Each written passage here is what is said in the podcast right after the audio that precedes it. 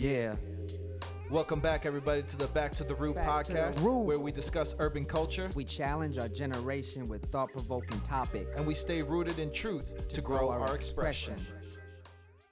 Well, everybody, welcome, welcome back to the Back to the Root podcast. Back to the roots. It's your boy Brian G. And Van Vasquez, what's up? Boom. We're back again with another episode with you guys. If this is your first time tuning in, welcome. If it's your second time tuning in, welcome. If it's your 10th time tuning in, Very you're welcome. Yeah. We like so, you. we, we like you a lot. And so we're so happy to be here with you guys. Uh, we're at the third episode, actually, of our series of uh, interviewing people in full time ministry. So we're very excited about this guest that we have for uh, this episode. He is very near and dear to my heart. Um, he's, his name is Pastor Derek Lewandowski. He is the pastor of Grace Life Church in Avon, New York. So we are very excited. Um, he was actually my pastor for a couple of years, and I'm very thankful for this man. He actually did my premarital counseling as well. So welcome, Pastor Derek Lewandowski. How are you doing today? I'm doing great. Thanks, guys, for having me. It's a real honor to be on your show. Awesome, awesome. So yeah, so uh, Pastor, give us a little bit of a background of how you uh, became a full time pastor. Well, I was involved in Christian music for a long time, about uh, 15 years full time, you know, over a dozen albums, traveled all over the world, been over 20 countries. Um, but Wow. during that time, just to keep it short, I um, I had a real crisis in my life, and um, uh, you know, and it became a crisis of my my faith. Um, I was I was very legalistic. Um, I think growing up in my faith, I I put a lot on myself to maintain my salvation and to maintain my relationship with God. Um, and not that there's not responsibility that we have to, you know, to bear in our relationship with the Lord, but um, when that gets, you know, out of whack and and you put the emphasis more on you than on Christ, that can go really bad over time. And Mm. um, there was a time in my life going back to the early 2000s when I went through a time of spiritual burnout, severe depression. I struggled with anxiety disorder. I was having panic attacks almost every day for about a year. I, um, you know, I lost 40 pounds. I, Wow. I, I couldn't function in ministry like I had. I had to cancel a lot of my ministry engagements. Um, it became about survival. And quite honestly, I got to the point where I felt like the idea of being in full time ministry again was almost laughable because I was so broken. And it, I mean, I was literally reduced to surviving. Not, it, it wasn't about like, oh, let me get re- restored back to my ministry position. It was more like, can I survive this and still be a functional husband and father? I felt like I was going crazy. And um, Wow. it was terrifying. I mean, it was absolutely terrifying. I had I had good people around me that loved me, including my family and my church family, but um, I didn't see any end in sight. I just it was like this long dark tunnel without any light at all, and you know, and, and, and all the struggles you go through with that. I, of course, I wondered why God was allowing this and where where He was, and even though I I beg Him every single day to rescue me and heal me, it just seemed like it just went on and on. And um, all that to say, it was during that time that, in the middle of that, I opened my Bible. That's always a good idea, by the way, guys. um, oh man. and um, uh, you know, I'm I'm shortening a long story here, but I began to see that the apostles emphasized the idea of grace a lot more than I did in my life and my theology. And I mean, if you look at the writings of the apostles, especially Paul the apostle, it was in his greetings and salutations, and then it was the theme of his letters throughout his letters. And I don't know. I mean, I, I, I just did not see the the centrality of grace in in my Christian life up to that point. I, I, I think I saw grace as like the door in to the kingdom, and then you kind of Mm. you know you move on from that and figure out now what you have to do now that god has given you his grace and so in that way i saw grace as the abcs of our faith and then you sort of move on to the rest of it but the lord wanted to show me that grace is the a to z not just the abcs and to Mm. do that I had to go through this incredibly intense and violent trial where I nearly lost my mind, and I certainly lost everything else. I, you know, I, I felt like I lost my ministry for a season, and and um, but I, you know, for me, like grace. Well, n- no offense against women, but you know, I named my daughter Grace, not my son, right? So Mm-hmm. I, I kind of saw grace as like kind of a nice, you know, effeminate word. Um, Mhm. I just didn't see its teeth and its power and its depth. And um, so I began to study the grace of God. I, I just had a voracious appetite for studying grace. And I studied Romans 8 and Galatians 5 um, for about a year, line by line, word by word, you know, commentaries, Greek word studies, um, parallel passages, uh, whatever I could find out about this. I, I just, I, I felt like I needed to find out what the apostles were talking about because it seemed to be more powerful and central in the Christian life than it had been in mine. So the Mm. the short story is, you know, kind of like um, I don't know. You, you ever see a a moonless night and how dark that can be? And Yeah. then it's weird how the sky starts to change once the sun, you know, even remotely appears on the horizon. You know, it, it's like the sky starts turning shades of pink and, and orange and and yellow and and it's some it's almost imperceptible at first, but you could see it, and then all of a sudden it comes up in the full morning light, and that's kind of like what it was for me. What it was like for me coming out of coming out of my darkness was the grace of God just kind of turned the sky pink, and then yellow and orange, and then the full morning light, and um, Jesus said, "You shall know the truth, and the truth shall make you free." And I guess I just began to see. Well, it's like Paul said in Galatians 3 3. Will you continue in the flesh that which you began in the spirit? And I kind of said, you know, before this experience, I probably would have said, well, yeah, I guess I will. I'll take, thank you, Jesus, for saving me. I'll take it from here. But now I begin to see that everything I am and everything I, I could be and would be is by the grace of God. And if I was would ever be healed of this kind of soul fracture that I was going through in my mind and my heart, that that would be by the grace of God. I wouldn't earn it. I, I wouldn't, you know, achieve it through my merits or my zealous disciplines. It, it would come by faith in Christ and Him working in me. And so, to answer your question the long way, I had such a deep revelation of the grace of God.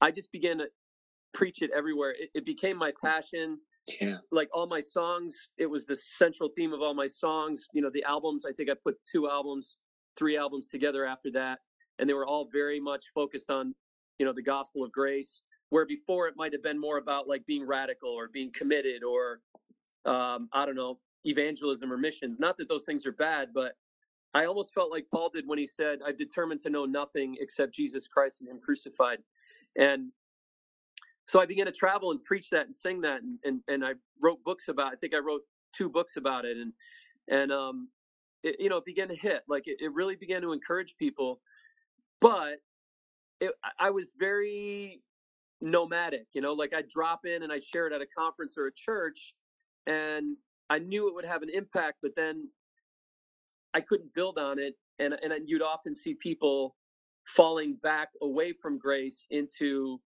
discouragement or condemnation or legalism.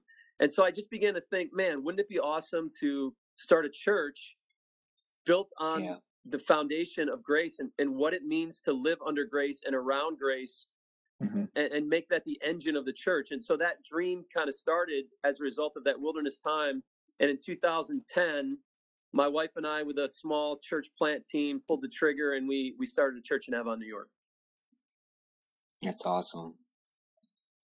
Wow. So good.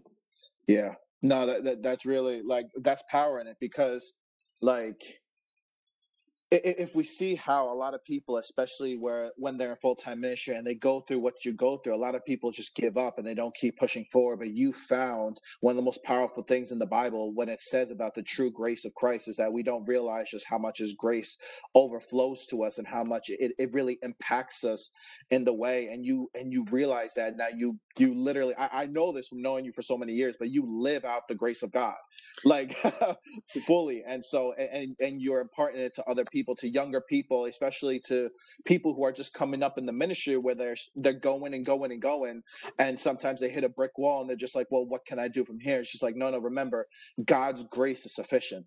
God is sovereign. Yeah, it's all we've got, bro. It, it's all we've got. When, at the end of the day, you know, we might think we have something else, but we all find out in our walk with the Lord because He loves us. We find out that His grace and His grace alone is enough, and and, and not only, you know, it's not just enough to save us; it's enough to sanctify us, and also empower us. Like my whole definition of grace has changed. Where I maybe I would have used I used to say grace is unmerited favor, and it is. You know, it's like it's the thing that that gives you salvation not based on your record or your performance, but based on your faith in Christ's record and Christ's performance. That's unmerited favor, and that's beautiful. But grace is also unmerited power. It's unmerited power to mm. persevere in your circumstances. It's unmerited power to do works of ministry. I mean, listen to the way Paul talked about his ministry. You know, when he talked about his apostleship, he, you know, he said, "I am what I am by the grace of God." And he said, God has given unto me a grace to preach the gospel to the Gentiles. Now, that's a whole another view and level of grace. If you understand what he's talking about, he's not talking about his salvation. He's talking about the very power source to do works of ministry and to do what he was called to do. So it was everything to Paul, and it really needs to be everything to us. And when it is, it's actually not it's not restricting it's actually it's liberating because you realize wow man, the onus for this thing is on Jesus and and it's God who is at work in us to will and to do of his pleasure. And I, I just get to be along for the ride and and if it gets bad, you know, if, if I have a hard day or if I have hard trials, God's sovereign over that. His grace is sufficient in that, and I I, I really don't need to fear anything. Wow. Yeah, that's good. Amen.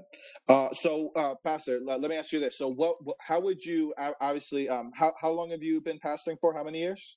Ten years. 10 years. And so, in your whole time of pastoring, obviously the whole concept of grace is amazing. But have you ever dealt with the situation where someone has come to you and continually basically uh, has taken advantage of the grace of God. It's just like, well, God's grace is over me. I can continue to continue to do what I want. In those type of situations, how have you handled someone who has, in, in, a sense, like basically continually just doing what they want and and telling people, oh no, it's the grace of by the grace of God, I'm good, so I can continue to do what I want. Yeah, I think that's a common criticism of of you know preaching grace and and caution sure. and warning that you hear is well be careful you don't want to turn grace into a license to sin and I get that. And I have a few responses to that. Number one, um, you can't preach grace uh, and not expect the counterfeit nearby. You know, mm. so I mean that's the reality. I mean, I think that's true of any any ministry that emphasizes a certain doctrine um, in a healthy way. Just nearby, you're going to see the counterfeit version of it um, because people people are in the flesh and there are there are tares among the wheat and and uh, satan you know is is at work trying to destroy god's work so I, am aware of that and um and that doesn't surprise me nor do i let the wrong thing negate the right thing i don't look at people like that and go oh well i better i better make sure i'm, I'm preaching some law here to balance the grace this guy's yeah. abusing it i mean if you look at the way scripture teaches the grace of god you know I, I just I do a podcast too with um with Caleb Berg, you know, my right hand guy at Grace Life, and mm-hmm. we just did a podcast called "Can You Have Too Much Grace?" And our mm. answer was not if it's really grace. Wow. You know, mm. Titus 2, 10 and 11 says this For the grace of God has appeared to all men, teaching us to deny ungodliness and to live self controlled, godly lives in the present age. So that means that the grace of God, when taught properly, doesn't need to be balanced. It is the balance. And it actually has built into it by the Holy Spirit a, a motivation toward good works and holiness. So, in mm. other words, somebody who's really heard the gospel and has really heard the grace of God cannot enjoy sin. They cannot turn it into a license to sin because the Holy Spirit within them won't allow that. That God produces God. The Spirit produces the Spirit. So Amen. he won't produce something outside of himself. So, you know, for me, it's like grace what what grace does and here's one of the ways it's so powerful is you know i'll say it this way the gospel is not opposed to works the gospel is opposed to earning. Mm. and so what grace does is it says i'm not concerned about whether or not you're obeying because the pharisees were also quote unquote obeying but were damned. My greatest concern for you is the reasons for which you're obeying. The pharisees were obeying out of self-righteousness trying to earn their righteousness and earn their salvation and earn points before god and in, in doing so they became boastful and arrogant and looked down at other people. Grace says yeah we should do good works but those good works should not be motivated by self-righteousness and how can they be? If jesus outed you and me and went to the cross and proved that you and i were so bad that the son of god himself needed to come and die for us how can we possibly be self-righteous and prideful? And at the same time how can we be fearful? If so great a love was shown toward us when we were undeserving how could i ever be fearful about my salvation? So what am i Hmm. what i'm saying is grace eliminates the the religious uh the dead religious motivation of self-righteousness and it eliminates the motivation of fear and some people Wow. would criticize you know the grace teacher and say well what motive is going to remain for doing good works if, if you take the threat of diso- you know the threat of disobedience out of it and the answer of grace is the motivation that remains is love and love is the Mm. most powerful motivation of all because love actually goes beyond the requirement. Look at how a, a man who's in love treats his his girlfriend or his his lover his wife. He goes beyond the law right? So Yeah. love actually goes beyond the law. That's what christ's love did for us. It went beyond the requirement. It went beyond the law. So my answer to that young man is you don't understand grace if you think that you can turn it into a license to sin. Because grace Wow. actually is the source of the most powerful motivations for obeying god and that is love gratitude and worship Mm. Wow. It's so good. So good. Oh my gosh! Wow. Woo, man. See, see, see, that right there is um. We have in church, man. it- I love it, it's- man. This stuff, this stuff lights my fire every day. One of my favorite preachers is uh, Sinclair Ferguson, an old, uh, an old Scotsman. It, it sounds when you listen to him preach, it sounds like you're listening to your grandfather on the back porch. Um, Oh yeah. but one of the things he said, and he's an old man, he said, "I continually, I'm continually surprised by the gospel."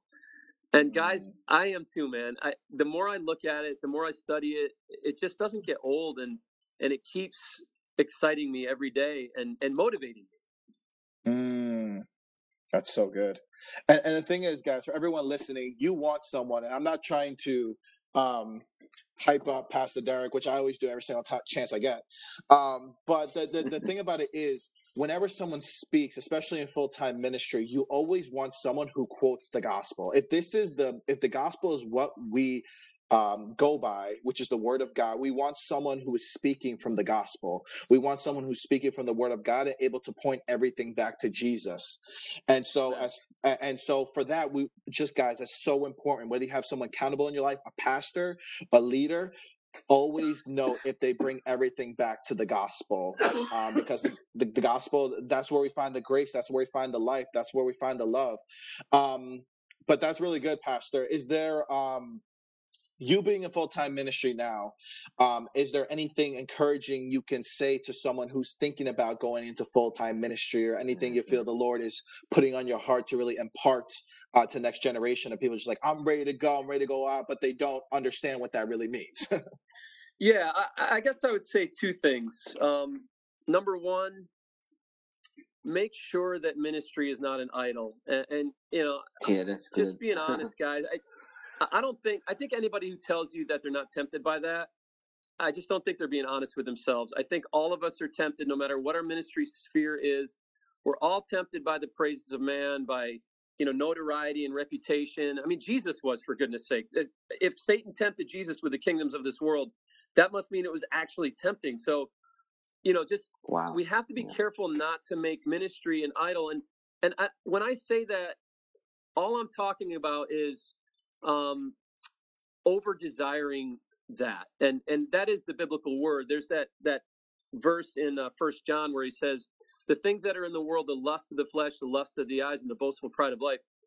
Um, unfortunately, by translating that word, that Greek word lust, only makes us think of sexual lust in English, but the, the Greek word there is epithumia, and it literally means over desire. So that tells us what the nature of idols is. It's just it's having too much of a desire, sometimes for a good thing. You know, like Mm. if you like food is good.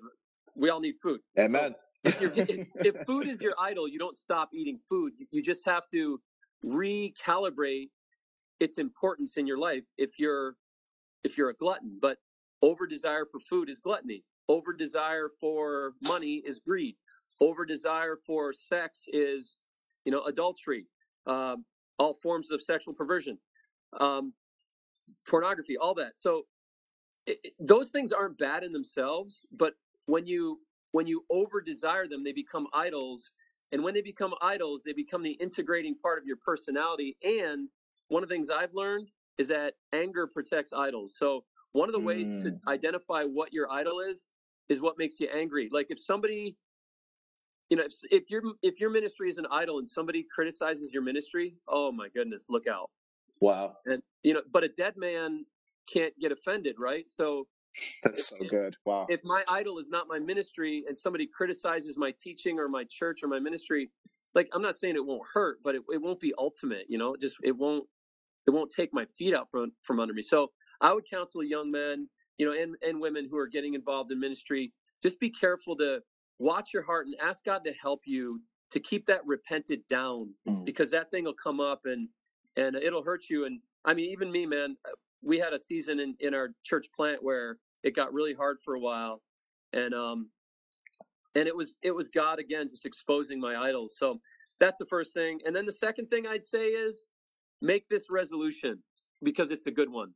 When we started grace life church we said we are not going to build this church on you know high production and you know branding and you know human wisdom and slick marketing and the gospel will build this church or we must fail.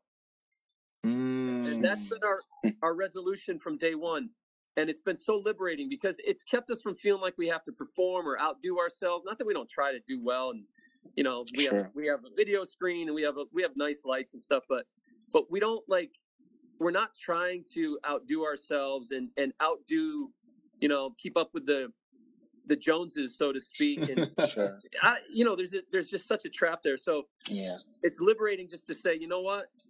We might suck at a lot, but we're not going to suck at the gospel. And that that's what's going to build this church or or let it die.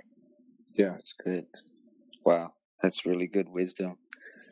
I'm just absorbing over here. I know uh, Brian's been asking you most of the questions. I've just been kind of sitting here absorbing and listening. Um, first, I just want to say, Pastor Derek, like, thank you for sharing uh, just a lot of your wisdom on grace and even your personal experience. And um, we got about five minutes left in the podcast, and I just feel really compelled to ask you kind of a personal question. Yeah. Um, and and I, I heard you kind of mention this that you were dealing with panic attacks and just mental stuff. And so I have a Yeah. family member who's very close to me that is basically confined to his bed right now and Yeah. for years. And so he's uh, deals with Lyme's disease and uh, he has panic attacks every single day. And Mm. his fight and struggle's been real with like, you know, should I still live on this earth or not kind of level. And um, so I guess wanted to ask like what I, you, you mentioned like obviously opening up your word and, and getting deeper, digging deeper into finding out what grace really meant helped you, but also like I guess adding to that, like what other uh, practical things helped equip you, or like basically helped you build a um, become victorious and just kind of um, you know trust in the Lord on new levels to deliver you from. Uh, you know, heal you even. I'm not sure how far you went in that journey, but you know, like for me, I just I just love to know more advice on that as I'm counseling and like trying to pastor people that deal with that, that kind of level of breakdown and stuff. Yeah, it, it's painful, and, and and you know, I I think there's a lot of mercy there from the Lord, and there should be from God's people, and you know, including medications if that helps. I, I didn't take them um, because I I just did, I had faith to take my journey without medications, but Mhm. I've been very clear whenever I share my testimony that I don't have um, I don't have any criticism or condemnation for people who do. I would just say Sure. do what you do in accordance with your faith. And the, the way that I concluded that part of my life was um, I would rather feel organically terrible than synthetically good, just because I actually want to know if I'm getting better. right. And um, Yeah. you know so I it was a very raw painful journey through that um, and I, I think having just a handful of people around that um, are consistent with the person that they know they can reach out to and that are faithfully reaching out to them so they don't feel alone you know even if Mhm. it's once twice a week to give them a call and just let them vent and pray Yeah. for them you know and just have that that small care team that group of people around but also I think one of those people, and for me it was my wife, one of those people needs to have the permission of the suffering person to challenge them and veto any decision they make. And here's why. A depressed person, an anxious person will always choose the path of least resistance and they will choose the thing sometimes that makes them most comfortable, even though in doing so they might be avoiding the very thing they need. Right. So I needed to have somebody in my life that I said, "You have permission to veto my flesh if I if I choose to do something out of comfort that might not be good for me." So I'll give you an example. Uh, right around that time, we got a call from a, a couple in the church, some friends, and they said, "Hey, we're gonna have a you know a couple, a, a number of couples come over. We're gonna have a dinner and game night, and we want to invite you to come." They knew I was struggling. Yeah. And uh, I hung up the phone and I said to my wife, Well, that's something I'm not going to. Mhm. And she goes, Oh, yes, you are. and I said, Oh, dang, I just gave you that, that license, didn't I? She said, Yep. so I went because she told me to go. And honestly, it was good for me. And I had to I had to press through it. But I remember driving home going, Man, God kind of gave me grace in that. And Mm, you know, I, I've come to call it the ordinary means of grace. There are very ordinary ways that God communicates grace. It's not always fantastic. It's not always this mountaintop emotional experience. Sometimes it's just gathering with God's people. Yeah. Sometimes it's just praying with a brother uh, and being encouraged by him. Sometimes it's just going and having fellowship. Those are just ordinary means of grace that I think should be built into every Christian's life. So, you know, I would say to a, a suffering person like that, it might not be the same level as somebody that is healthy, but you really need to build in the ordinary means of grace in your life, gathering with God's people, fellowship, and encouragement and prayer. So whatever that looks like for the person, even if Yeah. it's a smaller dose of it, that is really important for them to to have that. And and in some ways too, I think just identify what is the will of God for this person, even if it's simple. Like for me, honestly, when I was at my worst, I would every day I would write down the things that I wanted to get done that day in a way that I believed those to be the will of God for me, and I would trust Him to give me the strength to do it. And sometimes you'd laugh; it was just mundane, silly, Sure. Yeah. simple things. But God is in the mundane, and I think if you look at John 15, He says, "Abide in Me." Mm. many times. And so the idea of abiding is I'm going to I'm to actively do the will of God for my life while I'm depending upon the Lord for his strength to do it.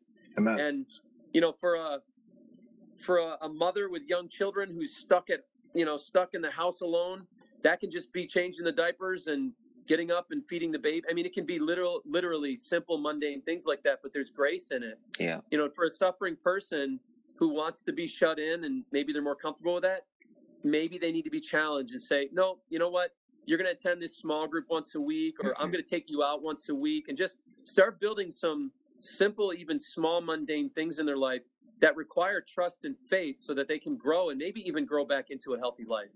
Wow. Amen. That's good. Thanks so much. I feel like you just encouraged me a lot too, personally, because I feel like I've been really, like the Lord's been telling me stuff. Like I think you just put it into real good, like precise, like understanding for me as I'm trying to walk through this journey with this person. Yeah. And so I really appreciate that a lot. Like, yeah, Amen. That's Amen. Well, may the Lord give you wisdom and grace, brother. You- Thank you know, you. He's, he's got you in his life for a reason. Yeah. Thank you. Amen. Good. Amen. Well, Cool. well, th- th- this has been good. Pastor I don't Derek, want to even guess- stop, man. I'm like, yo, let's just, it's, it's so Let's keep- good, man. Oh, yeah, man.